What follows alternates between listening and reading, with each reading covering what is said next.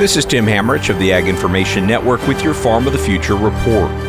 Yesterday, we reported on the public investment into agricultural research and development, which has been declining over the past 20 plus years. But you may ask, didn't the recent Inflation Reduction Act include a lot of money for agriculture? It did, says the Breakthrough Institute's Alex Smith, but it won't move the needle on ag R&D the original, like the Build Back Better bill, had a ton of money for ag R&D. There's a lot of stuff earmarked in there for really, I think, important technologies, things like uh, methane reducing technologies beef, for example. But the IRA, I think, maybe had like $50 million in total for ag R&D, and it wasn't through the sort of the main channels that you would expect. Most of the money in IRA for agriculture is for like climate smart agriculture through conservation practices. So it's just funding the adoption of existing technologies and practices.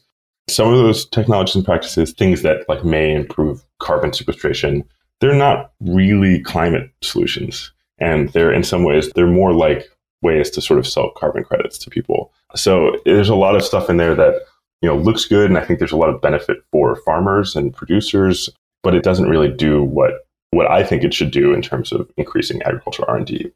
Smith said that China has surpassed the U.S. when it comes to public investment into agricultural research and development. This has been your Farm of the Future report brought to you by the Ag Information Network. Visit aginfo.net.